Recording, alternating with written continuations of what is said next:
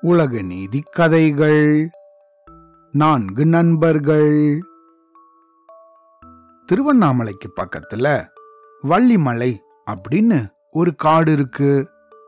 முன்னாடி ஒரு காலத்துல இந்த காட்டு பகுதிக்கு பக்கத்துல சில குருகுலங்கள் எல்லாம் இருந்துச்சு.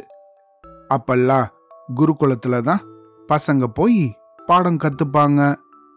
அது போல இந்த குருகுலத்துக்கு சத்யானந்தன் வித்யானந்தன் தர்மானந்தன் சிவானந்தன் அப்படின்னு நாலு நண்பர்கள் வந்து சேர்ந்தாங்க. இந்த பாடசாலைக்கு வந்த இந்த நாலு நண்பர்களும் அங்க இருந்த சாமியார்கிட்ட மந்திர கலைகளை எல்லாம் கத்துக்கணும் அப்படின்னு நினைச்சாங்க. இந்த சாமியாரோ நல்லா படிக்கிற பசங்களுக்கு தான் என்னோட அரிய மந்திரங்களை எல்லாம் நான் சொல்லி தருவேன் அப்படின்னு சொல்லிட்டாரு. அன்னிலிருந்து தினமும் இந்த நாலு நண்பர்களும் நல்லா படிக்க ஆரம்பிச்சாங்க. ஆனா இந்த நாலு பேர்ல சிவானந்தன் மட்டும் கொஞ்சம் பொறுமையா தான் படிச்சுக்கிட்டு இருந்தான். அதனால இவனுக்கு படிப்பு கொஞ்சம் மெதுவா தான் ஏறிச்சு. இப்படியே பல வருஷங்கள் கழிஞ்சிச்சு. இந்த நாலு பேர்ல சத்யானந்தனுக்கு எலும்புகளை ஒன்று சேர்க்கிற வித்தையையும் வித்யானந்தனுக்கு எலும்புக்கு தோல் கட்டுற வித்தையையும் தர்மானந்தனுக்கு உயிர் கொடுக்கிற வித்தையையும் அவங்களோட குருகுலத்துல இருந்த சாமியார் சொல்லி கொடுத்திருந்தாங்க.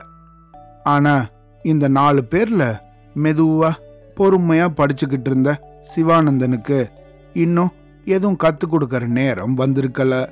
அதனால அப்போதைக்கு அவனுக்கு எதுவும் தெரியாம இருந்துச்சு. இப்படி இவங்க படிச்சுக்கிட்டு இருந்த ஒரு சமயம் விடுமுறைக்காக தங்களோட சொந்த ஊருக்கு திரும்பி போயிட்டு இருந்தாங்க அப்படி இந்த நாலு பேரும் ஒன்னாக பக்கத்துல இருந்த காட்டு வழியாக தங்களோட ஊரை நோக்கி நடக்க ஆரம்பிச்சாங்க.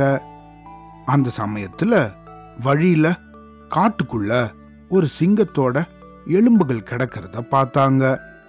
இத பார்த்த இந்த சத்யானந்தனோ அடே நண்பர்களே இங்க பாருங்கடா ஒரு சிங்கத்தோட எலும்பு இருக்கு. இத நம்ம ஒன்னு சேர்த்து இதுக்கு உயிர் கொடுக்கலாமா? அப்படின்னு கேட்டான். இவன் இப்படி சொன்னதும் பக்கத்துல இருந்த மத்த ரெண்டு நண்பர்களும் ஏ ஆமாண்டா நம்ம குருகுலத்துல கத்துக்கிட்ட மொத்த வித்தையையும் இங்க இறக்கலாண்டா அப்படின்னு சொன்னான். ஆனா தன்னோட இந்த மூணு நண்பர்களும் இப்படி அபத்தமாக பேசுறது சிவானந்தனுக்கு கொஞ்சம் கூட பிடிக்கல. அதனால நண்பர்களே தயவு செஞ்சு இந்த சிங்கத்துக்கெல்லாம் உயிர் கொடுக்காதீங்க.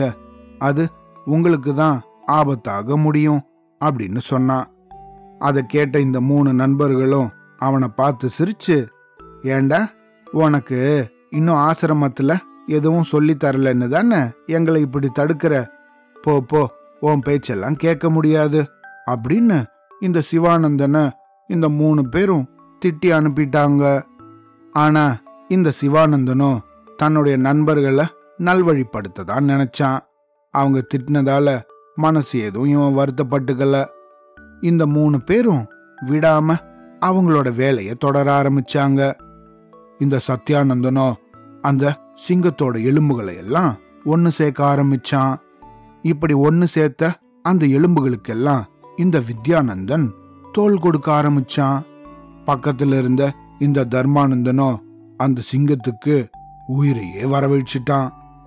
அவ்வளோதான் இதெல்லாம் பார்த்துக்கிட்டு அங்க பக்கத்துல இருந்த சிவானந்தனோ தன்னுடைய உடல் வலிமை எல்லாம் பயன்படுத்தி பக்கத்துல இருந்த ஒரு பெரிய மரத்து மேல ஏறி உக்காந்துக்கிட்டான். உயிர் வந்த இந்த சிங்கம் என்ன பண்ணிருக்கும்னு நினைக்கிறீங்க? ஆமா சிங்கத்தோட இயற்கையே அடுத்தவங்களை வேட்டையாடுறது தானே. அதனால தனக்கு உயிர் வந்த அடுத்த நொடியே ரொம்ப பசியில இருந்த இந்த சிங்கம் சிவானந்தன் வித்யானந்தன் தர்மானந்தன் இந்த மூணு பேரையும் அப்படியே வேட்டையாடி லபக் அப்படின்னு சாப்பிட்டுடுச்சு. இதையெல்லாம் மரத்து மேலிருந்து பார்த்துக்கிட்டு இருந்த சிவானந்தனோ அடடா எவ்வளவு கஷ்டப்பட்டு நம்மளுடைய நண்பர்களை இதுல இருந்து தவிர்க்கணும்னு நினைச்சோம். ஆனா நம்ம பேச்ச இப்படி சுத்தமா கேட்காம போயிட்டாங்களே அப்படின்னு ரொம்ப கவலைப்பட்டான். அப்பதான் நஞ்சுடனே ஒரு நாளும் பழக வேண்டாம் அப்படிங்கிற உலக நீதி பாடல் வரிகள் இந்த சிவானந்தனுக்கு ஞாபகத்துக்கு வந்துச்சு. அதாவது இவனோ தன்னோட நண்பர்கள் கிட்ட ரொம்ப நல்லபடியா தான் பழகிட்டு வந்தான். ஆனா இவனோட நண்பர்கள் தங்களுக்கு வேண்டிய வித்தைகளை எல்லாம் ஆசிரமத்துல கத்துக்கிட்டதுக்கு அப்புறமா தன்னுடைய நண்பனையே நஞ்சுன்னு நினைச்சு அவனை ஒதுக்க ஆரம்பிச்சிட்டாங்க. ஆனா அவங்களுக்கு தான் தேவையில்லாத விளைவுகள் நேரிட்டது. இந்த சிவானந்தனோ தன்னோட நண்பர்களுக்கு நேர்ந்த நிலையை நினைச்சு ரொம்ப வருத்தப்பட்டுக்கிட்டே தன்னோட ஊருக்கு போய் சேர்ந்தான். அவ்வளோதான்